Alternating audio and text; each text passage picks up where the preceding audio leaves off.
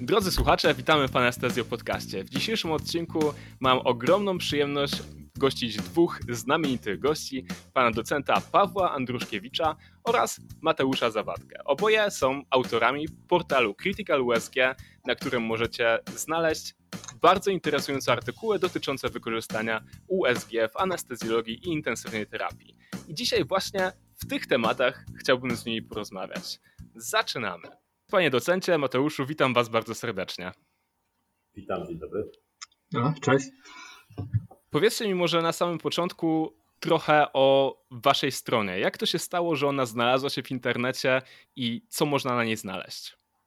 To może ja zacznę, dlatego że historycznie ta strona powstała mniej więcej 10 lat temu. Została stworzona przez e, Dorotę Sobczyk, czyli kardiologa z z, z Krakowa, znakomitą moją koleżankę e, i mnie, e, anestezjologa, jakkolwiek była sprofilowana zdecydowanie na potrzeby anestezjologiczne, wynikała stąd, czy powstała dlatego, że uznaliśmy, że to znakomite narzędzie edukacyjne, było wtedy wielkie zainteresowanie, ono wciąż trwa, ale to były zupełnie początki zainteresowań w Polsce anestezjologów ultrasonografią. Chcieliśmy stworzyć stronę, która E, jest e, edukacyjna, która jest e, napisana w sposób niezwykle przystępny.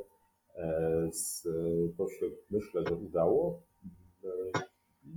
Ona funkcjonowała przez kilka lat, ale że funkcjonowała w oparciu wyłącznie o nasze prywatne fundusze. W związku z tym na jakimś etapie no, uznaliśmy, że nie możemy tego samodzielnie ciągnąć i przyznam, że strona umarła na mniej więcej dwa lata. Natomiast nie, nie zdawałem sobie wtedy sprawy z tego, jak Critical USG e, stało się w Polsce popularne, pożądane e, przez wielu e, anestezjologów. Byłem później pytany, dlaczego strona przestała funkcjonować. Rzeczywiście ona przestała funkcjonować i na szczęście w moim szpitalu pojawiła się grupa dynamicznych, otwartych rezydentów, którzy, pasjonatów ultrasonografii, którzy stwierdzili, że oni chcą ten temat pociągnąć, a najbardziej zdeterminowaną osobą e, do tego nowego otwarcia był Mateusz i Mateusz teraz powiesz resztę. No tak, to tak jak docent powiedział, przez dwa lata w sumie strona stała w bezruchu, więc jak zobaczyłem, że tam na, na profilu facebookowym było ponad 1500 osób śledzących to, no to wydawało mi się, że szkoda zmarnować tak duży potencjał, skoro jest takie zainteresowanie wśród e, lekarzy, ratowników e, nad e, rozwijaniem się w kierunku point of care USG, więc postanowiliśmy o reaktywacji na początku profilu facebookowego, żeby tam w miarę regularnie jakieś krótkie wpisy zrobić oraz o uruchomieniu strony tym razem na, na WordPressie, żeby móc zarządzać z, z, z podstawy WordPressa mediami społecznościowymi. No i też e, na szczęście mamy w naszym, w naszym zespole studentów, którzy są bardzo zaangażowani i wiedzą dokładnie, jak się je social media, więc oni tutaj to są też ogromną pomocą. O ile ja się w ogóle nie znam na Instagramie, to też studenci promują nasz, nasz profil na Instagramie i wszystkimi tymi różnymi kanałami dystrybucji przez media społecznościowe i strony udaje nam się dotrzeć do coraz większej liczby osób, więc teraz tak naprawdę już mamy 2,5 tysiąca użytkowników na, na tym profilu facebookowym i nasza strona jest też bardzo popularne. Są artykuły, szczególnie ostatni artykuł Krystiana Sporysza o ultrasonografii płuc w COVID-19. Do tego jeszcze za chwilę przejdziemy, ale zanim powiemy jeszcze o ultrasonografii płuc w przebiegu COVID-19, to chciałbym zapytać Was o to, e, jak właściwie zacząć swoją przygodę z USG, bo ja podzielę się może swoją historią. E, ja szczerze mówiąc od początku, kiedy zacząłem studia, już myślałem o anestezjologii e, i orientowałem się, jak rozwija się ultrasonografia w tej dziedzinie. Ale mimo, że miałem jakieś teoretyczne podstawy, to w momencie, kiedy pierwszy raz chwyciłem za głowicę, no to nie mogłem uzyskać takich obrazów, jakie chciałem. Jak już próbowałem robić jakieś znieczulania pod kontrolą USG, to ta igła się jakoś nie chciała uwidaczniać. Jak to zrobić, w jakiej kolejności uczyć się i z czego korzystać właściwie może najlepiej, e, żeby te umiejętności obsługi USG w sobie rozwijać i żeby je, no powiedzmy, w jakiś systematyczny sposób doskonalić? Znowu pewnie każdy z nas ma inny, inną, inną drogę pokonał.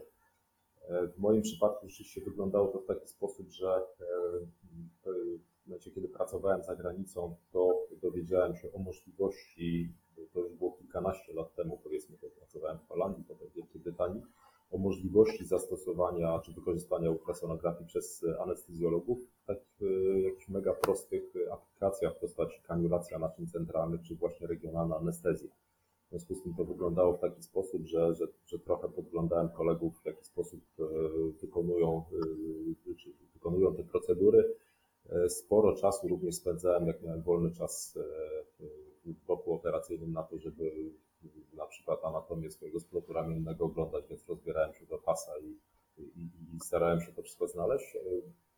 Po czym e, no, wkręciłem się dość mocno w foam, e, czyli w niesamowite możliwości, jakie daje, e, daje obecnie technologia, czyli uczyłem się od, na, na kilku bardzo fajnych podcastach samodzielnie. No a potem to już jakoś zaczęło się bardzo szybko e, rozwijać i, e, zainteresowały mnie te aplikacje, szczególnie dotyczące intensywnej terapii w Polsce i nie tylko w Polsce. Mało kto się jeszcze wtedy na tym znał. Pewnie zacząłem chyba, o ile co przypominam, od ultrasonografii puls, od FASTA. E, także, także tak to rzeczywiście wyglądało. Potem zacząłem się uczyć prostej ultrasonografii serca czy, czy, czy, czy echokardiografii już u kardiologów. Z tym też były problemy, dlatego że jak jeździłem na kursy prowadzone przez kardiologów i generalnie e, odbiorcami tych kursów byli kardiolodzy, w związku z tym zdałem sobie sprawę z tego, że, nie mogę być uczony przez kardiologów, bo to oczywiście bardzo mądrzy ludzie, ale jakby inaczej zupełnie patrzą na e, inne rzeczy, ich interesują zupełnie w echokardiografii niż mnie. E, I w związku z tym no, wtedy już dostrzegłem potrzebę edukacji sprofilowanej na potrzeby, na potrzeby naszej specjalności. E, także tak wyglądało to w moim przypadku. Zacznę tylko od Mateusza, że no, Mateusz był moim studentem, który mniej więcej od drugiego roku, chyba czy trzeciego Mateusz zaczął przychodzić na dyżury. Jakby za, myślę, że w jakimś sensie zaraziłem go e, tą pasją do, do, do ultrasonografii w naszej specjalności, a jak wyglądała jego ścieżka, to, to już powiedz Mateusz sam.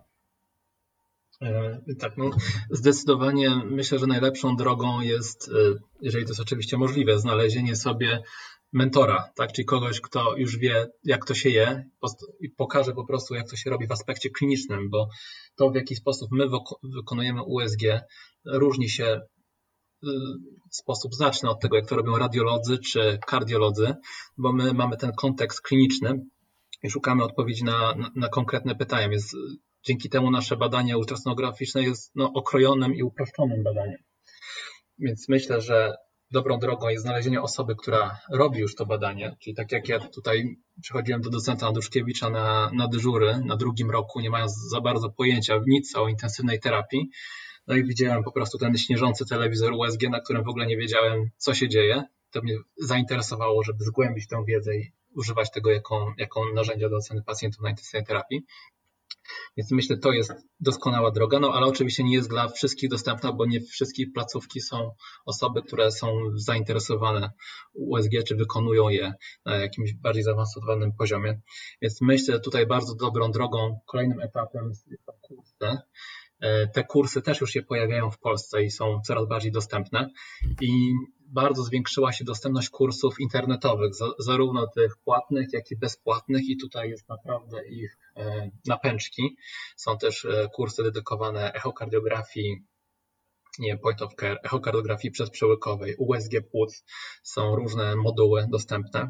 No i kolejnym etapem, który jeżeli byśmy chcieli się utwierdzić w swoich kompetencjach, jest możliwość, e, znaczy póki co jeszcze ona jest ograniczona w Polsce, ale możliwość zrobienia akredytacji, czyli jednym z, z możliwości akredytowania osób w trakcie specjalizacji czy po specjalizacji z anestezjologii, intensywnej terapii jest Brytyjskie Towarzystwo Intensywnej Terapii, które ma swoje protokół FICE.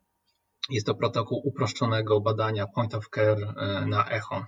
Czyli taki, takie badanie, taka akredytacja składa się z pójścia na kurs, czyli zaliczenia tego kursu, następnie zrobienia modułu online, a potem zebranie logbooku, czyli logbooku, czyli zarejestrowanie iluś 50 case'ów u pacjentów przebywających na, po operacjach czy podczas czy na intensywnej terapii, które, którzy mają jakieś patologie, czy to w sercu, czy w płucach, zarejestrowanie ich i skonsultowanie ze swoim mentorem. Tak? Czyli tego mentora można wybrać z listy, która jest proponowana przez to brytyjskie towarzystwo. I myślę, że to też jest jedna z możliwości uzyskania pewnych kompetencji w takim badaniu point of care. Ja myślę, że warto jeszcze powiedzieć o jednej rzeczy, no bo pokazujemy dwa, dwie generacje osób, które się no nieomal w tym samym czasie zaczęły uczyć. Czyli z jednej strony ja myślę, że warto jest powiedzieć, że możliwie wcześniej należy zaczynać tą przygodę z ultrasonografią.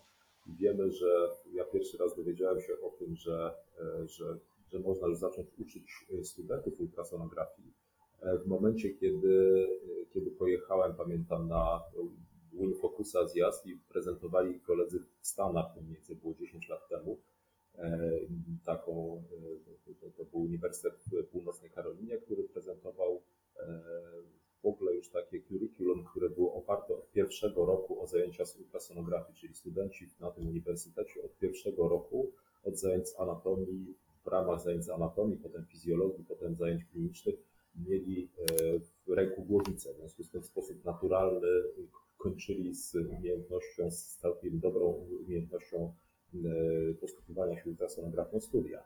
E, także e, każdy moment jest odpowiednio dobry. My w Polsce też mamy niezłe wzory. Na przykład w Gdańsku od wielu, wielu lat profesor Wojtek Kosiak uczy studentów, ma wspaniałe, świetnie funkcjonujące koło naukowe, w którym można powiedzieć wyprodukował E, dziesiątki czy setki e, pasjonatów ultrasonografii. No i potem pojawia się pytanie, e, jak szkolić, bo z jednej strony są tacy ludzie jak Mateusz, którzy już mogą, czyli rezydenci na etapie swojej rezydentury mogą się uczyć ultrasonografii point of care anestezji intensywnej terapii, ale co zrobić z takimi old guards, prawda, jak ja. No, dla nich też musi być szansa na to, żeby, żeby takie możliwości mieć. E, żeby taką, takie kompetencje uzyskać. To jest pytanie, myślę, y, do, do naszego towarzystwa, e, ale to w zasadzie wszystkich towarzystw europejskich, amerykańskich, w jaki sposób te dwie ścieżki uruchomić. Nie, nie, można, nie można wykluczyć, krótko mówiąc, e, osób, które, które tą specjalizację już zrobiły i no, mają bardziej ograniczone możliwości do tego, żeby, żeby się ultrasonografii uczyć. To prawda. Tutaj bardzo ciekawe jest dla mnie to, co, co mówicie o tym, e, że już studentów można, można uczyć ultrasonografii, bo ja szczerze mówiąc pamiętam ze swoich studiów e, raczej aparaty ultrasonograficzne jako takiego świętego grala, którego wszyscy szukali, nikt nie widział, a jak już jakiś stał, to, e, to raczej było to na zasadzie nie dotykaj, bo upuścisz się, zepsuje, a to drogie. Także cieszę się, że to się zmienia, bo, bo faktycznie o USG mówi się, czy słusznie, czy niesłusznie, to jest temat na osobną dyskusję, ale że jest to stetoskop medycyny XXI wieku. E, I wydaje mi się, że tak jak umiejętność posługiwania się stetoskopem jest dla lekarzy wszystkich specjalizacji kluczowa, tak w tej chwili umiejętność posługiwania się USG również kluczową się staje i e, USG zaczyna zdobywać, no powiedzmy, podbijać nowe ziemie, bo nawet w takich dziedzinach, w których wydawało się jeszcze kilka, kilkanaście lat temu, że nie ma miejsca na wykorzystywanie USG, jak na przykład w ultrasonografii płuc. Dzisiaj no, jest to właściwie standard takiego przyłóżkowego badania na intensywnej terapii, prawda? No już y, w wielu szpitalach jest tak, wystandaryzowane są badania point of care, czyli powiedzmy sobie, że są karty z uproszczonym badaniem, gdzie pacjent może być w jakichś interwałach czasowych oceniane i porównywane zmiany. Szczególnie cenne to jest w ultrasonografii płuc, gdzie możemy sobie wyznaczyć segmenty płuc, zaznaczyć jakie patologie były widziane w danych segmentach, sumarycznie je zliczyć i taką kartą na użytek wewnętrzny szpitala czy, czy, czy kliniki możemy się posługiwać no, jako oficjalną dokumentacją wewnętrzną i możemy porównywać między dyżurnymi i oczywiście wszyscy się posługujemy tym samym językiem i wykonujemy USG plus, bo też jest to specyfika, specyfika miejsca, porównywać w czasie, jak te, jak te zmiany się wycofują czy, czy nasilają. I też takie karty szpital St. George w, w Londynie, one są ogólnodostępne, można, można ściągnąć z ich strony i zobaczyć, jak taka e, karta przykładowa, na przykład oceny pod kątem płynoterapii pacjenta, czy pod kątem wypełnienia hemodynamicznego wygląda na użytek użytku klinicznym. Więc myślę tak, y, czyli podsumowując, karty oceny takie uproszczone są wykorzystywane w szpitalach, takie protokoły rutynowe, które myślę, że pewnie możemy może podlinkować je albo udostępnić, żeby można było zobaczyć, jak takie protokoły oceny USG płuc czy uproszczona ocena serca może wyglądać w takiej rutynowej ocenie. Udostępnię je w opisie do tego podcastu. Jak wyślesz mi to, to będzie Jasne. dopięta. Ja jeszcze chciałem zwrócić uwagę na, na to, y, co, co panowie y, powiedzieliście, czyli y, na temat badania point of care, bo to jest, myślę, trzeba bardzo jasno zaznaczyć, że tak jak Pan powiedział, że ultrasonografia staje się dzisiaj stetoskopem, czy też sonoskopem XXI wieku, to w rękach, co, co to jest to badanie point of care, bo posługujemy się pojęciem, które może nie dla wszystkich jest zupełnie zrozumiałe, czyli point of care to badanie przyłóżkowe, czyli badanie wykonywane przez klinicystę, chcę podkreślić, przez klinicystę, a nie przez obrazowca typu radiologa, ultrasonografistę, czy też, e, no powiedzmy, że, że radiologa, e, czyli osobę, która, która zna stan pacjenta, zadaje konkretne pytania kliniczne, w pewnym sensie ultrasonografia właśnie jako ten sonoskop uzupełnia badanie całościowe, takie holistyczne badanie pacjenta, czyli wypełnia luki, y, które, które, na które wcześniej nie znaliśmy odpowiedzi. I teraz dlaczego my się jako anestezjolodzy, medycyny, lekarze medycyny ratunkowej, intensywiści zakochaliśmy w tym badaniu? Ano właśnie dlatego, że to jest, e, że my często z racji naszej specjalności no, zajmujemy się pacjentami w krytycznym stanie. Oni są w niewydolności, mają zatrzymanie krążenia albo ciężką niewydolność krążenia, niewydolność oddechową i my nie wiemy z jakiego powodu ten pacjent jest w tak złym stanie, dlaczego on e, próbuje umrzeć. E, I teraz paradoksalnie bardzo często my nie mamy żadnych możliwości innych wykonania badania obrazowego, dlatego że wywiezienie pacjenta z, na tym etapie z SOR-u czy z oddziału intensywnej terapii jest dla tego pacjenta śmiertelnie niebezpieczne. W związku z tym szukamy odpowiedzi tu i teraz. I teraz ultrasonografia jest jedyną obrazową, zaawansowaną techniką, która przyłóżkowo daje nam możliwość wglądu w anatomię, w patofizjologię tego pacjenta. Jeżeli w ogóle nie da, nie da nam od razu odpowiedzi, co jest przyczyną tej, tego, tego stanu e, chorego, to przynajmniej wykluczy nam te e, patologie, które, które na pewno nie są za to, za, za, nie są przyczyną sprawczą, a na tym etapie to już jest bardzo, bardzo dużo. W związku z tym jest to wspaniałe narzędzie diagnostyczne, e, a że dokonała się również technologiczna rewolucja w e, aparaturze ultrasonograficznej, to już nie są, tak jak Mateusz mówił, te ekrany na których widać te ziarnistości, tylko ta, to obrazowanie jest e, dużo łatwiejsze nawet dla mniej wprawnego oka, czyli właśnie dla e, oka klinicysty, a nie konkretnie obrazowca, e, no to, to dzięki temu oczywiście możemy my, nie obrazowcy, tym, tym badaniem się posługiwać. Wykorzystujemy również uproszczone protokoły badawcze, które ułatwiają nam, są takim swoistym GPS-em, który przeprowadza nas przez nawet najbardziej skomplikowane badania. I no, trzeba dodać, że badanie, które my wykonujemy, klinicyści, to nie jest super dokładne badanie, takie jak wykonuje kardiolog, wykonując badanie echokardiograficzne, czy też właśnie ultrasonografista. E, jest to specyfika tego badania zupełnie inna, e, ale y, no, jego kolosalną zaletą jest jego niesamowita wszechstronność. My jesteśmy w stanie zbadać pacjenta od czubka głowy do palucha, y, czyli, czyli bardzo, bardzo wszechstronne jest to dla nas badanie, bardzo szeroko my to badanie wykonujemy. A czy są jakieś ograniczenia, na które trzeba zwracać uwagę? Czy są takie rzeczy, których mimo wszystko nadal nie da się zobrazować i e, które nie odpowiedzą nam na pewne kliniczne pytania? A, spróbuję w takim razie. No, oczywiście należy mieć przede wszystkim świadomość własnych ograniczeń i ograniczeń e, samej metody. Tak? Czyli jeżeli wykonujemy badanie proste, typu na przykład badanie FAST, czyli badanie nakierowane na prostą odpowiedź, czy znajduje się wolny płyn jamy trudnowej, czy nie, to posługujemy się tym prosto, prostą kategorią, czy jest, czy go, czy go nie ma. Natomiast musimy mieć świadomość, że jest ograniczona czułość i swoistość tej metody, tak, że mimo, jeżeli mamy silne podejrzenie kliniczne, że pacjent krwawi, a mimo wszystko nie znajdziemy tego, no to musimy wiedzieć, że rzadko, ale zdarza się, że płyn, wolny płyn się tak układał, że nasze, no pewnie prawne oko może radiologa by znalazło ten wolny płyn w jamie otrzewnowej, natomiast czasem płyn może się tak, w taki sposób otoczyć, jak mieliśmy już wcześniej sytuację przy pęknięciu śledziony, że czasem tego płynu nie jest tak, nie, wcale tak łatwo nie jest go, nie jest go zlokalizować. Więc trzeba wiedzieć, że mimo, że czułość i swoistość tej metody jest wysoka, to jednak nigdy nie jest ona, ona stuprocentowa. I też kolejne ograniczenie, szczególnie myślę kierowane do początkujących użytkowników, którzy zaczynają nabierać wprawy, e, to jest to taka fałszywe poczucie pewności siebie, czyli, tak, czyli efekt Dunninga-Krugera, czyli nie wiemy, jak wiele nie wiemy, tak? Czyli nabieramy już pewne umiejętności, mamy już pewien warsztat, już się oczytaliśmy, no, oglądaliśmy tych filmów i wydaje nam się, że już wszystko możemy znaleźć.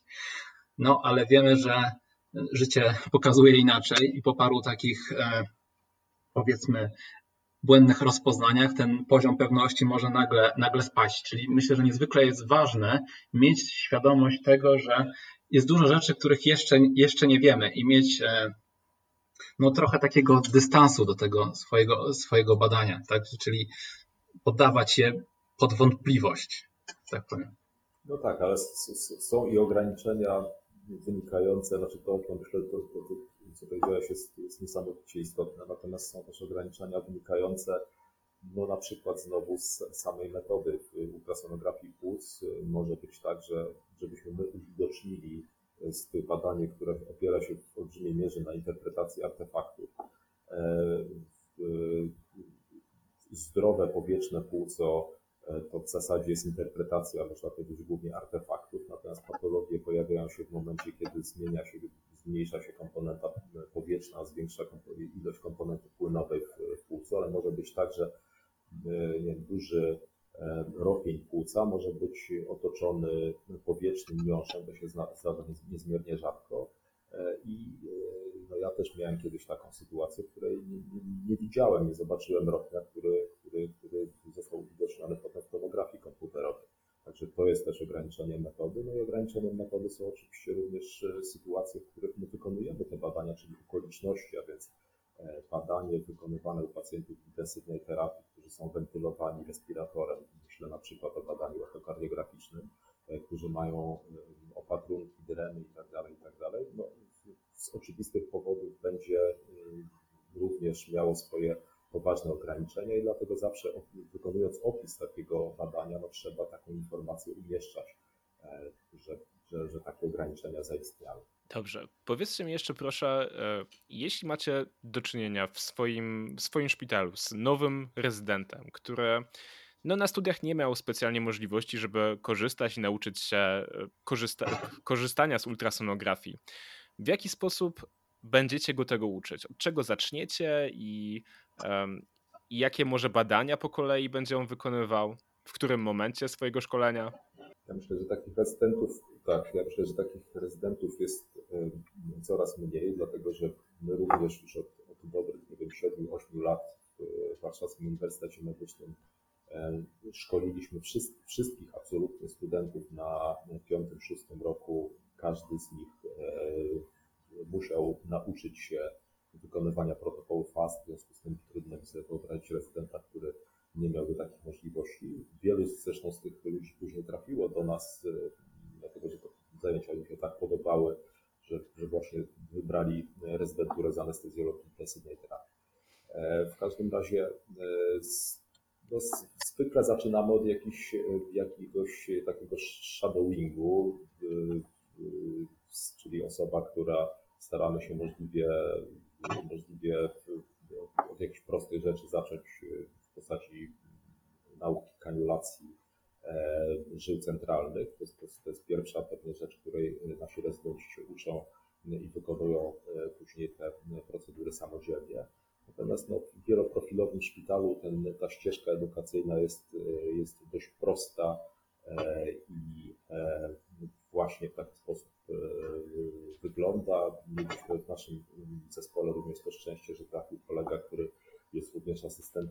anatomii, w związku z tym on również był taką osobą, która bardzo wiele wniosła do naszego zespołu, do, do, do, do umiejętności, do zdobywania umiejętności, dlatego że on również przeprowadził na przykład zajęcia takie z anatomii i z, jednocześnie z zajęciami z, z ultrasonografii, w związku z tym to było wspaniałe przełożenie wiedzy anatomicznej i wiedzy ultrasonograficznej, a potem no, dość szybko, dość szybko uczymy również podstaw ultrasonografii serca, także to się w taki sposób w naszym w szpitalu, w którym pracowałem, w taki sposób to wyglądało.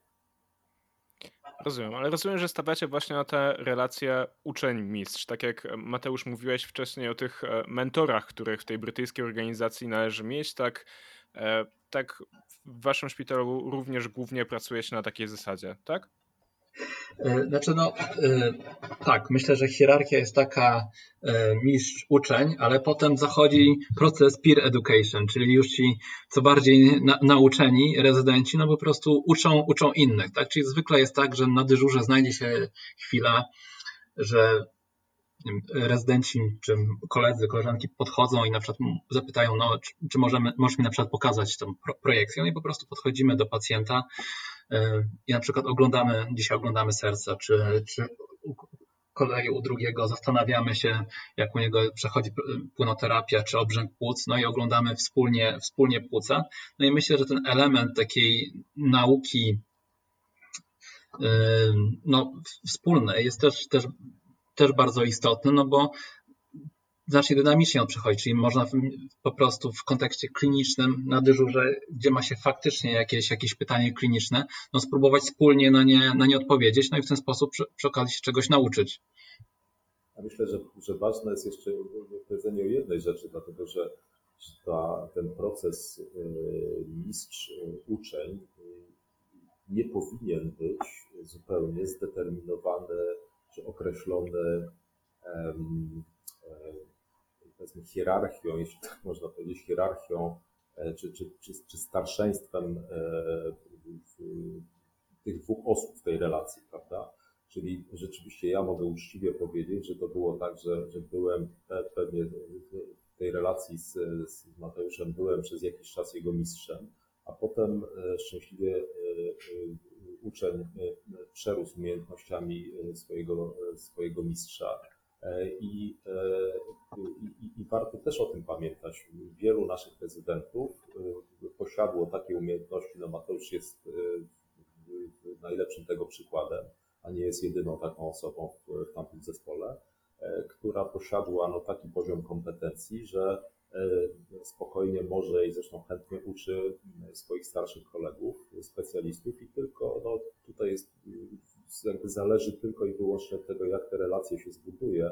E, czyli jeżeli się jakby starsi koledzy dopuszczają możliwość, a powinni, bo nie jest żaden problem, e, że, że, że w tej relacji nagle się tutaj ta relacja odwraca i młodsi koledzy, rezydenci w tym zakresie bardziej kompetentni są ich w stanie czegoś nauczyć, to powinni e, cieszyć się, że mają tak E, mądrych i kompetentnych rezydentów i w miarę możliwości korzystać z ich umiejętności. Także to jest niesamowicie istotne, żeby nie budować niepotrzebnych barier i hierarchii, tylko dopuszczać taką możliwość. Nie mówię tego tylko i wyłącznie o, e, o ultrasonografii, e, ale o wielu, wielu innych aspektach naszej pracy w, w anestezji intensywnej terapii, ale w ogóle w medycynie. Bardzo dobrze powiedziane. Dobrze, i ta, obiecałem wcześniej, kiedy, kiedy rozmawialiśmy, że wrócimy do tematu ultrasonografii płuc. Jakiś czas temu e, pojawiły się, pojawił się konsensus wykorzystania USG w diagnostyce COVID-19 i o ile mi wiadomo, wasz zespół również uczestniczył w, w tworzeniu tego konsensusu. Zgadza się?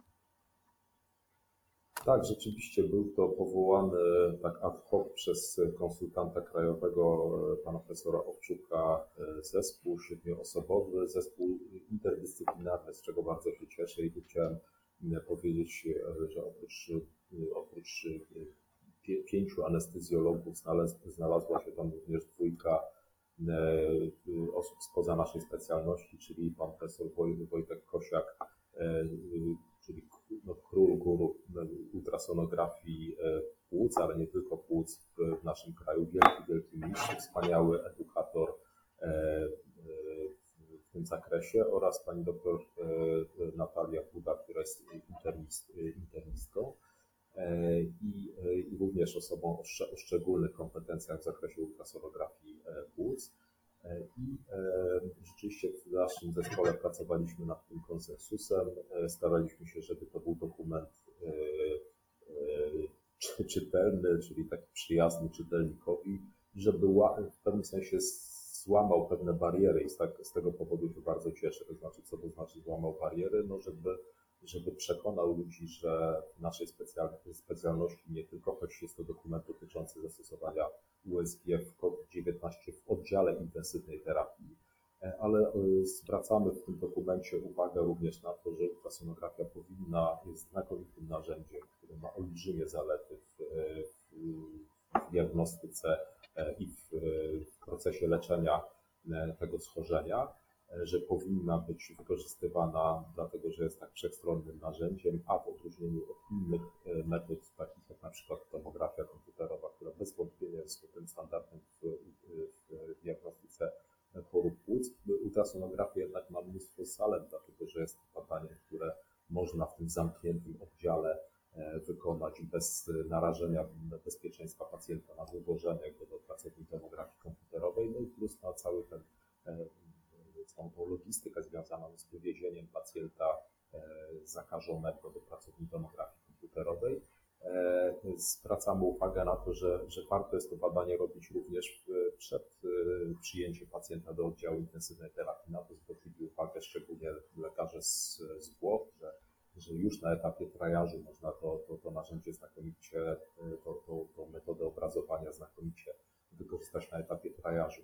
Także podkreślamy wszystkie zalety, piszemy również o ograniczeniach, o perspektywach zastosowania, wykorzystania ultrasonografii Jestem głęboko przekonany, że po ustąpieniu e, pandemii, czy po wygaszeniu e, pandemii, e, pozycja ultrasonografii, pozycja ultrasonografii płuc w, w diagnostyce, w, w, w, naszej specjalności, ale w naszej specjalności będzie zupełnie, zupełnie inna. Po prostu dlatego, że myślę, że przekonaliśmy się o tym, że jest to fenomenalne narzędzie diagnostyczne. Myślę, że pan docent ma rację, że po pierwsze jeszcze, jeszcze nigdy w tak krótkim czasie nie było tak intensywnie słychać o, o badaniu USG w kontekście intensywnej terapii, a płuc zwłaszcza. Um, i, I z tego, co, co słyszałem od znajomych na różnych oddziałach w Polsce, e, no ten e, trudny okres pandemii został też wykorzystany do tego, żeby zwiększyć dostępność aparatów USG na oddziałach, bo również oddziały, które z tych aparatów dotychczas no, nie korzystały, bo korzystały z nich w minimalnym zakresie, e, postarały się o to, żeby, żeby takie, w takie aparaty się zaopatrzyć. I wydaje mi się, że to też e, no, likwiduje tę techniczną przeszkodę, która jeszcze gdzie niegdzie e, występowała. Natomiast to, na co ja osobiście zwróciłem uwagę w tym, w tym dokumencie i co wydaje mi się szalenie istotne, to jest to, że że po pierwsze jest w nim napisane o tym, że szkolenie lekarzy powinno odbywać się niezależnie od tego i również w trakcie epidemii COVID, żebyśmy mogli e, zwiększać dostępność lekarzy, którzy potrafią wykonać to, to, to badanie, e, ale również ten, ten rozdział 12, czyli dalsze perspektywy rozwoju i co po COVID, no mówi o tym, że, że zespół pomyślał też o tym, jak dalej po ustąpieniu epidemii to rozwijać. I, to jest, e, I tu jest napisane to, o czym Mateusz mówiłeś wcześniej, że że w innych krajach są przecież e, systemy, które są walidowane, zorganizowane i tworzą ugruntowaną pozycję badań point of care w intensywnej terapii e, i że wydaje się uzasadnione, aby w najbliższym czasie opracować i wdrożyć podobny system edukacji w tym zakresie, który może funkcjonować też w Polsce. I e, miejmy nadzieję, że w tę stronę to będzie szło, bo wydaje mi się, że byłby to szalenie dobry pomysł. Powiedzcie jeszcze proszę, co w tej chwili można znaleźć na waszej stronie, jakie materiały tam są, e, jak można korzystać z tego, co, co tam się znajduje. E, więc tak, jesteśmy w trakcie tworzenia takiego podstawowego przewodnika e, ultrasonograficznego, czyli chcielibyśmy stworzyć postawę echokardiografii. Póki co pokazała się pierwsza część ultrasonografii płuc, gdzie są już dwie części. Druga jest poświęcona obrazowaniu w COVID-19, czyli są przybliżone różne patologie płucne, które mogą być znalezione również u pacjentów z COVID-em. Jest też część poświęcona wkłuciom centralną, którą też chcielibyśmy rozwijać. Czyli pomysł jest taki, żeby stworzyć taki kompletny przewodnik ultrasonografii płuc od podstaw idąc w górę, także że osoby bardziej doświadczone też mogłyby skorzystać z naszej strony. Ja przyznam się, że byłem wśród tych osób, które kilka lat temu były wiernymi czytelnikami Critical USG i e, wśród tych 1500, którzy z takim, z takim lekkim kłuciem nadziei śledzili dalej profil na Facebooku w oczekiwaniu, że, że coś powstanie, niczym Feniks z popiołów i e, z dużą radością powitałem tę informację, którą nas uraczyliście kilka miesięcy temu, że, że zaczyna się dziać. I e, bardzo się cieszę, że ta inicjatywa ruszyła. Gratuluję Wam tego, że, e, że to zrobiliście. Zapoznałem się z pierwszymi materiałami, uważam, że są one fenomenalnie napisane e, i, i faktycznie są świetnym przewodnikiem, jak postępować. Artykuł o ultrasonografii płuc w przebiegu COVID jeśli ktokolwiek ze słuchaczy, jeśli nie, jeszcze nie miał okazji go przeczytać, to jest to absolutne must see, także jego też pod, podlinkujemy w opisie do tego podcastu e, i generalnie polecamy.